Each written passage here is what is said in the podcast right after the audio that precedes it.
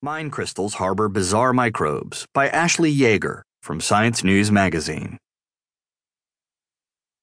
Microbes found stowed inside giant crystals in caves in Chihuahua, Mexico, may have survived there for tens of thousands of years. The microorganisms, which appear to be vastly different from nearly all other life forms on Earth, offer a good indication of how resilient life can be in extremely harsh environments, including those found on other planets. These organisms